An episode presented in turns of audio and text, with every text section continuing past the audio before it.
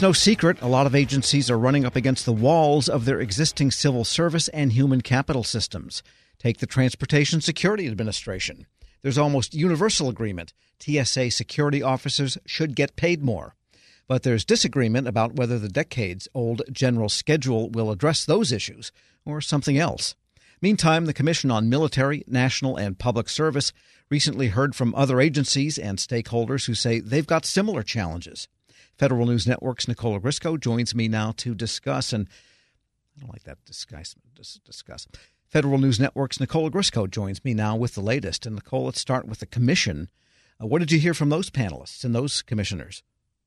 So we heard from a variety of panelists on, you know, a lot of the usual topics that we talk about. Uh, plenty usual suspects participated. You know, we heard from the partnership, we heard from NARFE, we heard from AFGE. But we also heard from the Office of Personnel Management, the U.S. Digital Service, NASA. There still is an Office of Personnel Management. There is for now this week, yes. And, you know, they talked a lot about, I mean, things that we've been covering, you know, since we've been here. You know, it takes too long to hire, it takes too long to apply to a job. There's frustration with usajobs.gov, pay and benefits aren't what they need to be. And, you know, at one point, one of the commissioners, Debra Wada, She's the commission's vice chair for military service. She said, you know, what's the disconnect? She says that she's heard a lot from young people in some of their town hall discussions over the past year. And they say, you know, I would like to participate in public service, but they're struggling to navigate a system that they don't understand, that's too hard to navigate, and that's not responsive or transparent. And she says she sees a disconnect between what the public thinks is going on and where government institutions think they are and actually meeting the needs of the public and getting those young people to come into some of these jobs. And I think she said that because she heard OPM say, well, you know, we've developed uh, hiring reform programs. You know, we're talking to hiring managers, getting them to be more involved in the conversations as they want to bring someone on board. But I think she looks at this and sees, you know, there's still some things that aren't working. They also discussed actually veterans preference, which is usually the elephant in the room with a lot of this. And there was some disagreement there with some of the panelists. You know, many actually agreed that a decent compromise to this whole situation might be expanding the time that a veteran could use that preference from three years, which is what it currently is, to 10, meaning they'd have more time to maybe get educated, figure out what they want to do, etc. But then only one chance to use it. And that's would ideally be to enter government. And once you're in government and you want to apply to a different job, you wouldn't get to use it again. Most panelists thought that was a good idea. American Federation of Government Employees disagreed. TSA was also on the Hill, and their personnel issues 27% turnover among frontline agents and so forth. And there is that new study that came from ICF on personnel issues at TSA. What's going on there? Well, that panel found, and that, panel was organized by TSA Administrator David Pekoske. He brought on Jeff Neal, who's a senior vice president with ICF, former DHS human capital officer. And popular columnist here at federalnewsnetwork.com. Exactly. The panel also consisted of other Federal News Network favorites, including Dan Blair and John Palguta. Um, but they weighed in on some of the human capital issues that TSA is facing. You know, they found a lot of um, just dissatisfaction with the way that the human capital office handles issues from employees. But the biggest thing they said was pay. And that's the biggest contributor to some of this turnover that you talked about. Like I mentioned, Jeff Neal, Senior Vice President with ICF, he's one of the panelists that contributed to the report. The pay definitely needs to be addressed. This is a significant problem for the agency. But the general schedule is too blunt an instrument to do it. Uh, and so the, the better way we thought was to use the flexibilities under ATSA to provide pay raises. Uh, we did recommend pay raises rather than supplemental uh, uh locality uh, raises, whether that are not actually pay raises, you know, where it's a, a, retention incentive. We thought retention incentives were less uh, effective because they can be taken away, where a base pay increase can't. And that was Jeff Neal of ICF, and I think his reference to ATSA was the particular personnel system just within TSA for those officers. It's actually the, to be specific, it's the Aviation and Transportation Security Act, which formed the TSA. So more or less yes. Okay. And uh, who else spoke?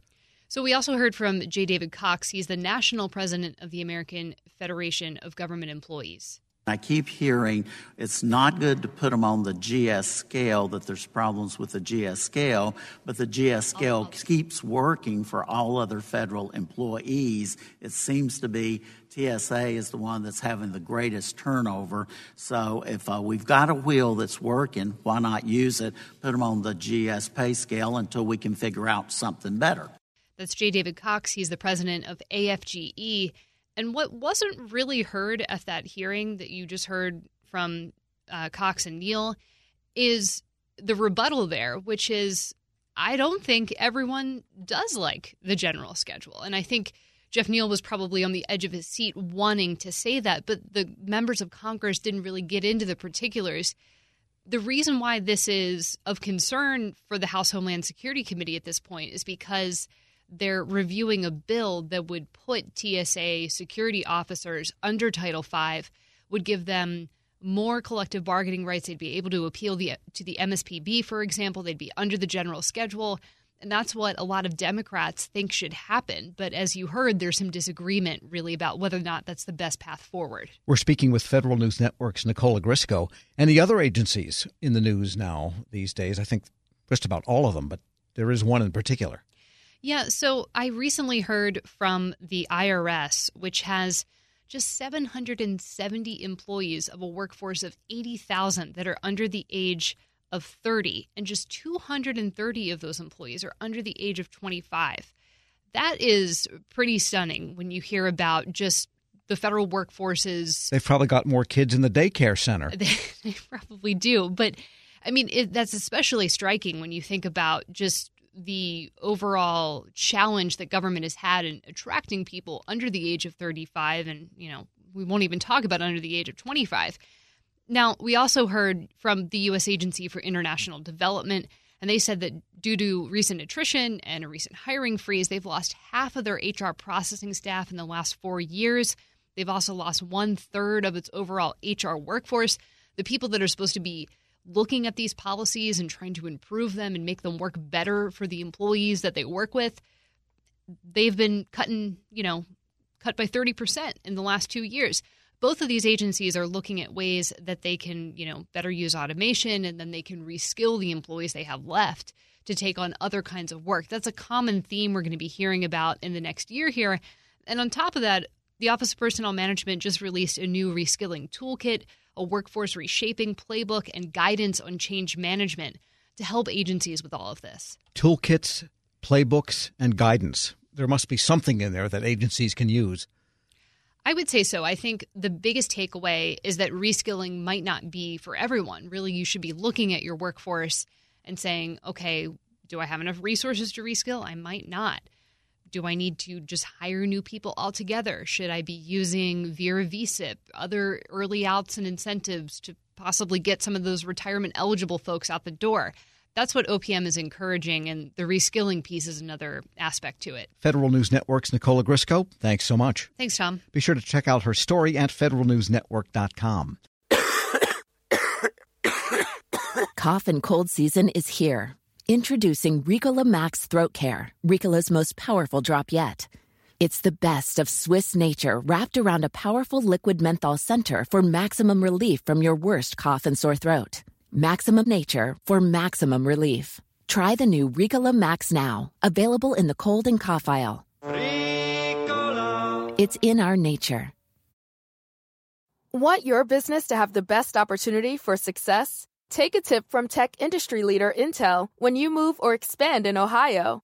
The new Silicon Heartland is the place forward thinking business leaders find ample talent, a highly ranked business climate, convenient central location, plus an especially low risk environment for site selection. Where else can you have all the room you need to grow while rubbing elbows with the giants in your industry? Visit successinohio.com today.